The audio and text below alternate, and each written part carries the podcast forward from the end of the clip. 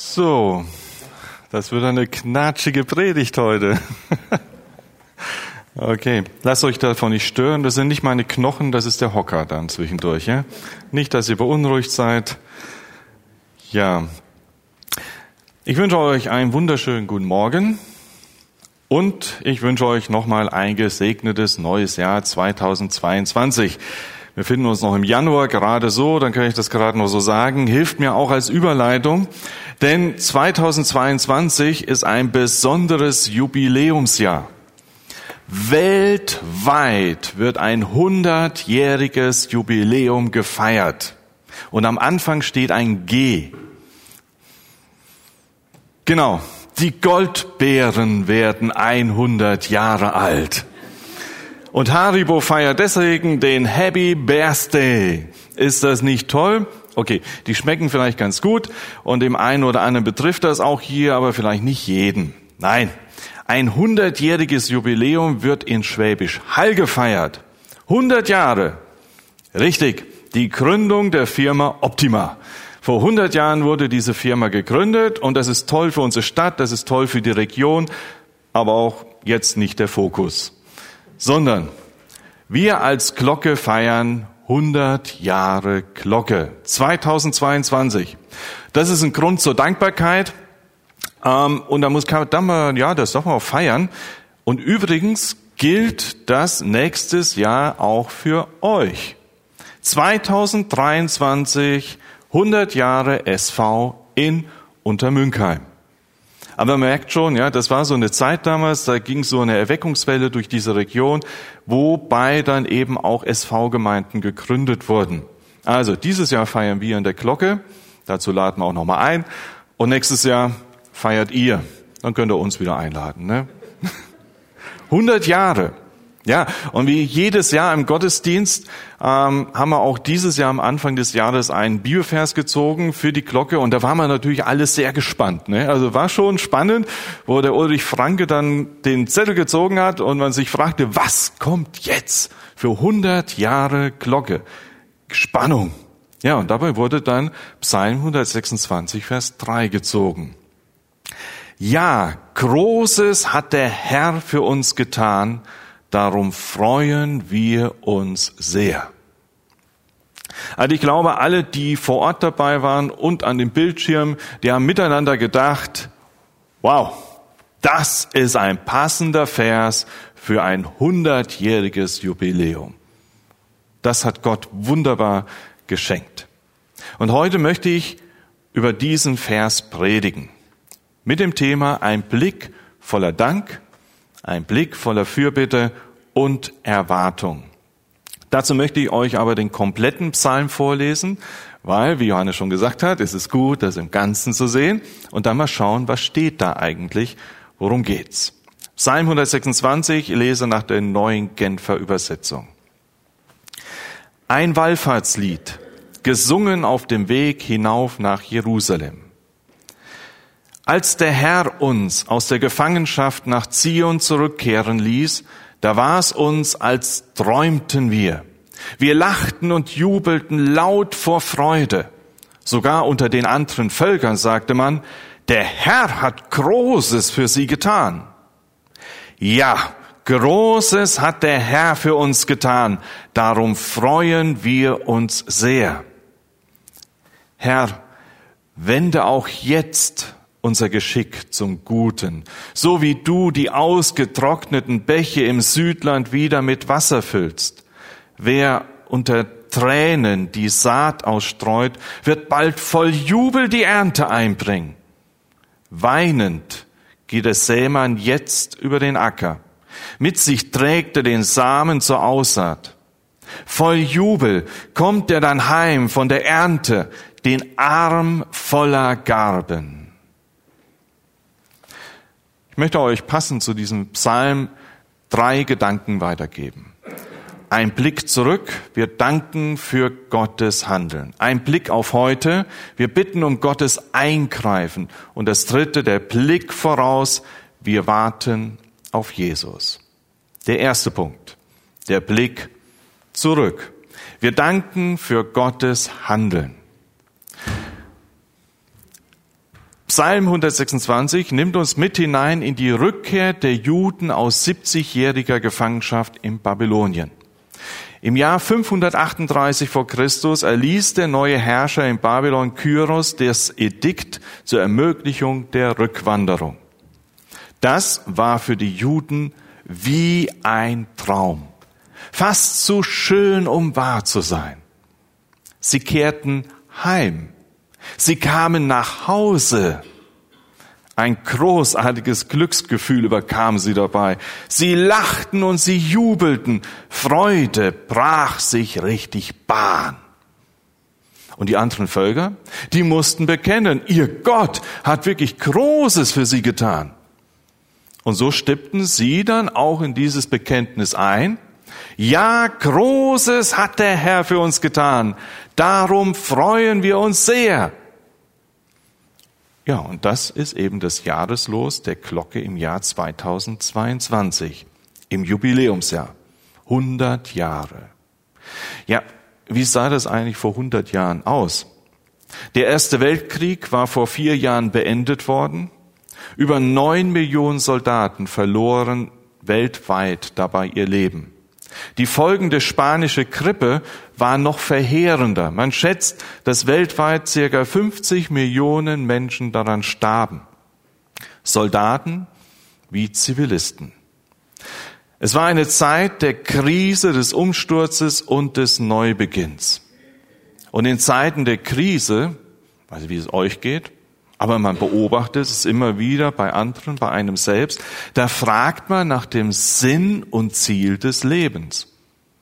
Was soll das alles? Warum? Weshalb? Wieso? Wohin? Das sucht man dann Halt. Man hat Sehnsucht. Man hat Sehnsucht nach Frieden. Man hat Sehnsucht nach Vergebung. Man hat Sehnsucht nach Heilung und Heil. Ja, und so trafen sich in dieser Zeit in Schwäbisch Hall Christen jede Woche im Brenzhaus zu einer kleinen Gebetsversammlung, um eben für Erweckung in und um Schwäbisch Hall zu beten. Und als man dann die Stunde Gottes für gekommen hielt, wurde vom 12. bis zum 19. November 1922 zu einer Evangelisation in den kleinen Rittersaal eingeladen. Nach ein paar Tagen war der Raum dann so überfüllt, dass man in den großen Rittersaal ausweichen musste. Das ist das heutige Woha, das Ritterareal. Da war das. Am Abschluss der ganzen Veranstaltung war dann alles so überfüllt, dass sie in den noch größeren Eisenbahnsaal wechseln mussten. Und dann wird berichtet, dass viele Männer und Frauen zum Glauben an Jesus Christus kamen, ihn als Erlöser annahmen. Sie fanden Frieden mit Gott. Sie fanden Vergebung für ihre Schuld. Sie fanden Heilung und Heil. Ja, Großes hat der Herr für uns getan. Da konnten sie bestimmt mit einstimmen. Denn sie fanden Erlösung in Jesus Christus. Eine abschließende Dankversammlung, so nannte man das, im Brenzhaus war dann der Beginn der Arbeit in der Süddeutschen Vereinigung in Schwäbisch Hall. Süddeutsche Vereinigung, so hieß es damals, SV, heute Süddeutscher Gemeinschaftsverband. Verband, Vereinigung. Dort liegen also die Wurzeln unseres SV-Arbeit hier im Bezirk. Da liegen die Wurzeln der Glocke. Als man dann später nach einem Saal suchte in Schwäbisch Hall, gab der Rat der Stadtverwaltung den, äh, sagten sie, kauft doch die Glocke. Die steht zurzeit zum Verkauf. Das war eine alte Wirtschaft, eine Brauerei, die stand zu Verkauf. Die Gemeinschaft kam zu dem Entschluss, wir kaufen das Gebäude in der Mauerstraße 9 eben Glocke genannt. Und so kamen wir dann in Hall zu unserem bis heute geläufigen Namen Glocke. Ja, weitere Bibelstunden und Versammlungen folgten, auch eben dann in Untermünkheim. Ich lese euch mal aus der Festschrift von 1962 Folgendes vor. Darin wird nämlich dann beschrieben, wie die Arbeit weiterging unter Münkheim. In der ersten Januarhälfte 1923 wurde hier im Saal der Traube eine Evangelisation begonnen. Der treue Herr hatte die Herzen willig gemacht und die Türen geöffnet. Er schenkte auch eine Erweckung an diesem Ort in Untermünkheim. Von Enslingen, Obermünkheim und Suhlburg kamen heilshungrige Seelen. Gottes Geist wirkte klare Bekehrungen. Zur weiteren Pflege dieser erweckten Menschen kamen wir zuerst im Schulsaal zusammen und Oberlehrer Sausele war uns eine rechte Hilfe. Als wir dann einem Gegenwind weichen mussten, versammelten wir uns bei Geschwister Ernst Rühle in der Wohnung, wo wir dicht gedrängt in der Wohnstube und der Küche nebenan saßen. Dies waren gesegnete Stunden unter Gottes Wort. Auf die Dauer konnten wir uns allerdings nicht im Hause Rühle versammeln, aber diese Geschwister waren willig, auf ihrem Anwesen dem Herrn einen Platz für einen Saal zur Verfügung zu stellen. Mit großer Freude ging es im Jahre 1924 ans Bauen. Bruder Kentner aus Hall übernahm die Leitung, die Geschwister halfen mit und legten die Baukosten zusammen. Auch hier hat der Herr den Saal gebaut. Soweit aus der Festschrift. Man merkt, ne, 1962, da sprach man noch anders. Aber das ist die Geschichte. So fing das hier an für euch vor 99 Jahren, nächstes Jahr 100.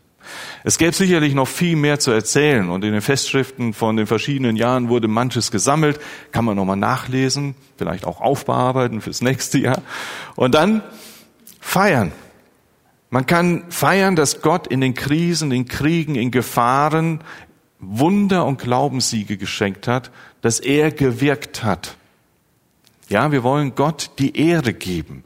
100 Jahre Gottes Handeln. Ja, und jetzt die Frage ganz persönlich an dich, wie lange bei dir?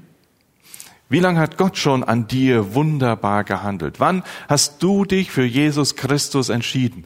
Wann hast du gesagt, ich fange dieses Leben an, weil Gott Gnade schenkt und es mir anbietet?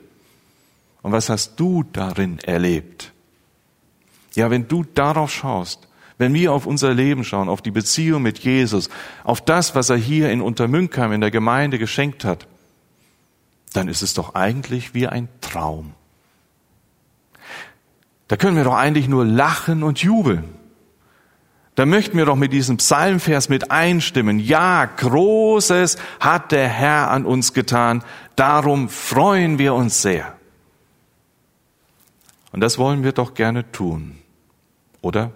mit Dankbarkeit, mit unseren Gebeten, mit unserem Leben Gott die Ehre geben und sagen, Herr, du hast Großes getan an mir, an uns, in der Vergangenheit.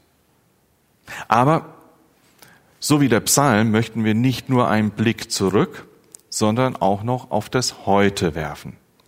Der zweite Punkt, der Blick auf heute. Wir bitten um Gottes Eingreifen. Die Juden hatten erlebt, dass Gott sie wunderbar nach Hause gebracht hatte. Es war wie ein Traum. Aber immer noch waren viele Verwandte und Freunde als Gefangene auf der ganzen Welt verstreut. Zu Hause wartete eine Menge Arbeit auf sie. Es musste zum ersten Mal wieder gesät werden. Es musste hart gearbeitet werden, bevor man die erste Ernte einfahren konnte. Und so beteten sie darum, dass Gott ihr Schicksal zum Guten wendet, dass er neues Leben im Land schenkt. Und so auch wir. Weil wir wissen, dass Gott in der Vergangenheit gewirkt hat, bitten wir um sein Eingreifen heute in unserem Leben, in unserer Gemeinde. Ihr habt hier am Berg vor einiger Zeit neu gebaut. Das ist nicht mehr das Gebäude von vor 99 Jahren. Ihr habt neu gebaut und hier kommen neue Besucher, neue Teilnehmer. Und das braucht natürlich auch Mitarbeiter und es braucht auch immer wieder neue Mitarbeiter. Und da gilt es dann wirklich zu beten und zu fragen, Herr, wo bin ich gerufen? Ja, wir sind gerufen. Wir sind gerufen, ganz elementar, an Jesus zu glauben. Das ist der erste Ruf, der an uns ergeht. Wir sind gerufen, uns von unseren Sünden erlösen zu lassen. Wir sind gerufen, in der Nachfolge mit Gott zu leben. Aber das ist nicht immer leicht. Das ist zum Teil sehr hart. Da gibt es nämlich Krisen, Da gibt es Anfechtung. Das kann Tränen mit sich bringen. Und da ist die ganz persönliche Frage vielleicht an dich. Wo ist deine Not? Wo sind unsere Nöte, die uns getroffen haben? Wo haben wir den Wunsch nach Frieden und Vergebung, nach Heilung und Heil? Ich darf dir sagen, für Jesus ist deine Not niemals zu groß. Für Jesus ist deine Not niemals zu schwer. Jesus lädt dich ein. Kommt her, alle, die ihr mühselig und beladen seid.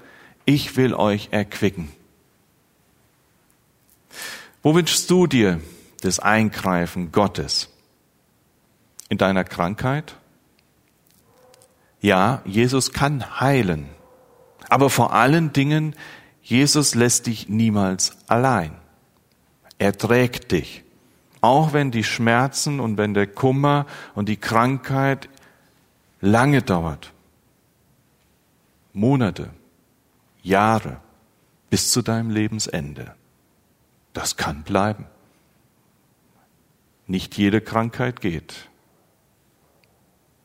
Aber Jesus geht auch nicht. Jesus bleibt bei dir, Jesus hält dich, Jesus trägt dich und bringt dich durch, durch deine Krankheit hindurch. Du bist niemals allein. Und in deiner Todesstunde ist Jesus da und hält deine Hand. Und wenn Jesus nicht in unserer Zeit wiederkommt, kommt das auf jeden von uns zu. Jeder von uns wird einmal zu Grabe getragen werden. Aber in diesem Moment des Sterbens bist du nicht allein. Da ist Jesus da und sagt, komm, komm her, der du jetzt so mühselig und beladen bist, der du durch Schmerzen gehst, der du auf deinen Tod zugehst. Ich bin da. Ich erquicke dich, ich belebe dich zu einem Leben in der Ewigkeit. Komm mit. Jesus kennt unsere Nöte und er ist da und er ist größer und kräftiger und stärker. Er ist größer und stärker als alle unsere Streitigkeiten. Er will deine Bitterkeit heilen. Er möchte dir Vergebung schenken. Er möchte dir helfen, dem anderen zu vergeben. Er ist da, wenn du dich alleine fühlst. Er tröstet dich. Er ist da, wenn deine Ängste dich überwältigen wollen. Und die sind so vielfältig. Geben wir es doch zu. Wie viel Ängste überkommen uns und machen uns das Leben schwer. Aber Jesus sagt, dies habe ich mit euch geredet, damit ihr in mir Frieden habt. In der Welt habt ihr Angst, aber seid getrost. Ich habe die Welt überwunden. Jesus sagt, ich bin größer und stärker als alle Ängste. Sprich mit Jesus über deine Ängste. Lass dir von Glaubensgeschwistern helfen und ein Wort der Ermutigung schenken. Aber dann lasst uns wirklich einander ermutigen und dem anderen nicht sagen, du hast zu wenig Glauben und deswegen bist du in deiner Angst gefangen. Das drückt den nur noch tiefer rein. Lasst uns füreinander da sein, wenn wir einander brauchen. Deine Not, Jesus ist stärker, sogar stärker als deine Sünden. Das, was wir uns auf unsere Schulter laden, weil wir schuldig werden und die Beziehungen zerstören und mein eigenes Leben zerstören, dein Leben zerstören. Dann heißt es in 1. Johannes 1, Vers 9, denn wenn wir ihm unsere Sünden bekennen, ist er treu und gerecht, dass er uns vergibt und uns von allem Bösen reinigt. Was für eine großartige Zusage. Das gilt uns. Ja, bekenne deine Sünden und finde Frieden. Oder die Last, dass du weißt, da sind Menschen, die noch ohne Jesus leben. Ja, ist es uns noch eine Last? Vergießen wir darüber noch Tränen? Setzen wir noch alles daran, dass Menschen Jesus kennenlernen? So wie damals vor 100 oder 99 Jahren. Von einem alten Mann wird erzählt, dass er von seinem Vater berichtet, der geistlicher und gleichzeitig Landwirt war. Und ihm fiel die Not der ungeretteten Seelen in, seine, in seinem Kirchspiel auf und er war so ergriffen, ganz neu davon, dass der Junge einmal dann erlebte, als er seinen Vater rufen wollte und die Mutter zur Tischglucke gekläutet hatte, dass die Kinder und der Mann zum Essen kommen sollte. Er kam nicht. Und er ging und suchte seinen Vater und fand ihn dann in einem der Wirtschaftsgebäuden bei den Tieren auf den Knien. Sein Gesicht hat er in den Händen begraben. Und dann sagte der Junge, Papa, Mama bittet uns, dass wir zum Tisch kommen. Und dann stand er auf, ging zu Tisch, betete, füllte den Kindern ihren Teller, selbst konnte aber keinen Mund voll Speise zu sich nehmen, weil er so ergriffen war von der Verlorenheit der Menschen. Und während er das Essen austeilte, rannen ihm immer noch die Tränen übers Gesicht. So ergriffen und so ein Beter. Und er erlebte dann in einiger Zeit, wie 60 seiner Nachbarn und Freunde zum Heiland kamen. Haben wir solch eine Last noch? Wenn vor 100 Jahren Christen in und um Schwäbisch Hall diese Last nicht gehabt hätten, wäre die Arbeit des Süddeutschen Gemeinschaftsverbandes nicht entstanden. Da würden wir jetzt hier nicht sitzen. Vielleicht würdet ihr hoffentlich irgendwo anders sitzen, aber diese Arbeit, es braucht Menschen, die beten und sagen, Herr, es ist mir eine Last, Menschen gehen verloren, bitte Herr, rette sie. Und vielleicht kennen wir ja auch das Wort aus Matthäus 9 von Jesus, wo Jesus zu den Jüngern sagt, die Ernte ist groß, aber wenige sind der Arbeiter. Darum bitte den Herrn der Ernte, dass er Arbeiter in seine Ernte sende. Ja, und diese Aufforderung gilt auch uns. Und wenn wir so beten, dann gilt es auch uns selbst zu fragen, wo bin ich gefragt? Wo werde ich in der Ernte gebraucht? Deshalb lasst uns an die Arbeit gehen ja, diese Nöte, die Krisen, die uns ganz persönlich angehen. Aber es gibt auch diese globalen Krisen, von denen wir gerade viel hören. Weltweite Kriege und Krisenherde, wie zum Beispiel bei Ukraine, zwischen Ukraine und Russland. Oder der Klimawandel, von dem wir viel gehört haben, der uns ganz persönlich betrifft. Verfolgung und Unterdrückung von verfolgten Christen, dass wir hören, denen geht es nicht so gut wie uns. Und eben Corona. Ja, Corona. Bisher über fünf Millionen Tote. Schutzvorkehrungen und Einschränkungen. Deswegen sitzen wir so seltsam hier. Ne? Das ist schwer. Aber nichts Neues. Das ist nicht neu. Wenn man die Geschichte des SV liest, dann liest man kurz vor dem Zweiten Weltkrieg von der Maul- und Klauenseuche. Da hieß es dann von den Leuten, dass viele Orte nicht besucht werden durften, um der Ausbreitung einen Riegel vorzuschieben. Das kannte man schon mal in unserem Bezirk. Man durfte nicht in die anderen Orte. Quarantäne. Aufpassen. Oder eben, was die damals bestimmt noch in den Knochen und in den Gedanken hatten, die spanische Grippe. So viele Tote. Und wenn man das nachliest, dann liest man davon, das hat bei den Soldaten angefangen, Erster Weltkrieg, und man wollte es vertuschen, man wollte es nicht wahrhaben, man hat es weggeredet. Kommt einem ziemlich bekannt vor, ne? Damals schon, nichts Neues. Man hat ähnliche Schutzvorkehrungen getroffen wie heute. Wenn man da, von damals Blätter liest, eins aus Zürich habe ich gelesen, da gab es Versammlungsverbote, weniger Bestuhlung, Desinfektion, Masken. damals ist nichts Neues. Nur für uns, für uns ist es wahnsinnig neu, weil wir kennen das nicht. Das ist für uns absolut neu. Solch eine Krise haben wir in unserer Generation so noch nie erlebt. Fragen wir jetzt mal die etwas Älteren unter uns, die um die 80 herum sind. Die kennen das noch als Kind, diese Auswirkungen des Zweiten Weltkrieges. Das furchtbar. Aber was für ein Geschenk ist es, wenn man dann aber Schutzvorkehrungen treffen kann, wie jetzt Maske, Abstand, Impfen.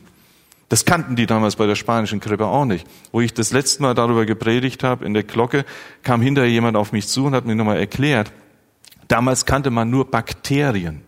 Und für die Mediziner und für alle Beteiligten war das eine Riesenkatastrophe, weil man konnte nicht sehen, dieses Virus. Man konnte es nicht erkennen. Man wusste gar nicht, wogegen man kämpfte. Und deswegen sind 50 Millionen Menschen, circa, vielleicht, so ungefähr die Zahl, gestorben. Bei uns nur wie schlimm ist das schon, aber fünf Millionen sind tot, ja? Aber wenn man das vergleicht, was für Chancen haben wir? Was hat Gott uns geschenkt bisher in diesen hundert Jahren, auch solchen Krisen zu begegnen? Und in dem allen gilt es aber dann, lass uns beten, wie da im Psalm 126, Herr, wende auch jetzt unser Geschick zum Guten. Herr, greif ein. Auf dem Weg wird es noch manche Tränen geben, manche Unverständlichkeit. Warum ist das jetzt so? Und in ein paar Monaten wissen wir, ach, das hätten wir auch anders und vielleicht besser machen können. Aber jetzt? Ah, lasst uns in Mitmenschlichkeit einander begegnen. Lasst uns in christlicher Nächstenliebe begegnen und sie üben. Wir sind gefordert jetzt in solch einer Zeit. Wir sind Christen, Erlöste, uns wurde vergeben, Erlösung geschenkt. Lasst uns doch so auch einander begegnen, auch in unterschiedlichen Meinungen und auch in dieser Unverständlichkeit dieser Zeit. Lasst uns die gegebenen Hilfsmöglichkeiten nutzen. Lasst uns säen und mit Freude dann Gottes Ernte einnehmen. Denn Gott möchte weiter Geschichte schreiben. Wenn Jesus noch nicht wiederkommt, dürfen wir weiter Gemeinde bauen. Dürfen wir weiter an Christus glauben und davon weitersagen. Wir dürfen weiterhin Ernte einfahren. Das Leben hat noch nicht, ist noch nicht Schluss, ja? Wir leben in einer Krise, aber nicht in einem Endpunkt. Der kommt irgendwann. Oh ja, aber noch nicht. Lasst uns wirklich darum bitten, Herr, bitte greif jetzt ein. Und zum Schluss jetzt noch ein kurzer letzter Gedanke, der Blick voraus. Wir warten auf Jesus. Luther übersetzte die Verse 1 und 2 des Psalm 126 im Futur, in der Zukunftsform. Wenn der Herr die Gefangenen Zions erlösen wird, so werden wir sein wie die Träumenden. Dann wird unser Mund voll Lachens und unsere Zunge voll Rühmen sein. Da wird man sagen unter den Völkern, der Herr hat Großes an ihnen getan. Das ist eine Übersetzungsschwierigkeit. Luther hat sich damals fürs Futur entschieden. Die modernen Übersetzungen mit gehen eher in diese Form, wie ich eben vorgelesen habe, nach der neuen Genfer Übersetzung, Vergangenheitsform. Weil sie waren ja schon zurückgekommen. Aber Luther übersetzte so. Interessant ist, Peter Strauch, Liedermacher, FEG-Pastor und Präses lange Zeit, wurde dadurch zu einem Lied inspiriert, das viele von uns gut kennen. Du sollst nicht müde werden, selbst wenn das Licht auf Erden allmählich zu verlöschen scheint. Denn über Hass und Kriegen wird Gottes Zukunft siegen, und wenn sein großer Tag erscheint, wir werden sein wie die Träumenden, die noch nicht fassen, was sie sehen. Wir werden lachen und fröhlich sein, wenn wir vor Jesus stehen. Ein tolles Lied. Haben wir bestimmt schon viele von uns oft mitgesungen. Da geht es um die Wiederkunft Jesu. Ja, unsere endgültige Erlösung kommt erst noch. Jesus Christus wird wiederkommen. Und dann werden wir sein wie die Träumenden. Dann ist es zu schön, um wahr zu sein. Wir werden lachen und jubeln und voller Freude sein, denn dann sehen wir unseren Retter. Dann sehen wir Jesus Christus. Und was wird das für eine Begegnung sein, wenn Jesus wiederkommt, wenn er uns zu sich nimmt, wenn wir auf ihn zukommen? Wir laufen unserem Retter entgegen. Wir sehen Jesus, von dem wir so viel geredet haben, von dem wir sagen, wir glauben an ihn, von dem wir sagen, er hat alles, alles, alles für uns getan. Das wird dann geschehen. Was für eine Gnade und Liebe ist uns in Jesus Christus geschenkt. Und wenn unser Blick sich dann von diesen Versen begleitet, erheben darf auf den Messias, auf den wiederkommenden Herrn, dann schenkt das Hoffnung. Egal wie die Vergangenheit war, egal wie die Gegenwart verläuft, wir sind dann befreit von den Umständen. Und wir haben eine Hoffnung, die sich dann auf Jesus Christus konzentriert, der einmal kommt, zu dem ich unterwegs bin, der dann mich holt. Eine Hoffnung auf eine ewige Herrlichkeit. Mit Psalm 126, Vers 3. Ja, Großes hat der Herr für uns getan, darum freuen wir uns sehr. Da hat Gott uns in der Glocke für das hundertjährige Bestehen einen schönen Psalmvers gegeben. Ich wünsche euch das aber auch, so vielleicht als Starthilfe fürs nächste Jahr. Nehmt den Psalm mit und freut euch an dem, was Gott hier getan hat und noch tun möchte. Der Psalm lädt uns so einen dreifachen Blick ein. Der Blick zurück, wir danken für Gottes Handeln. Der Blick auf das Heute, wir bitten um Gottes Eingreifen. Und der Blick voraus, wir warten auf Jesus. Ich möchte noch mit uns beten. Herr Jesus Christus, wir beten dich an. Du bist der Herr. Du bist der Mächtige. Du bist der, der so viel Wunderbares geschenkt hat in unseren Gemeinden und auch in unserem ganz persönlichen Leben. Und Herr, so bitten wir dich, Herr, erbarme dich. Erbarme dich über diese Welt. Erbarme dich über uns als Gemeinden. Erbarme dich über uns ganz persönlich. Du siehst, wie es uns geht. O Herr, hilf. O Herr, greif du ein. Und hab Dank dafür, dass du kommst. In Macht und Herrlichkeit. Und hab Dank dafür, dass wir dann dabei sein dürfen, dich sehen und über dich staunen dürfen. Ja, Herr, Herr Jesus, wir beten dich an. Amen.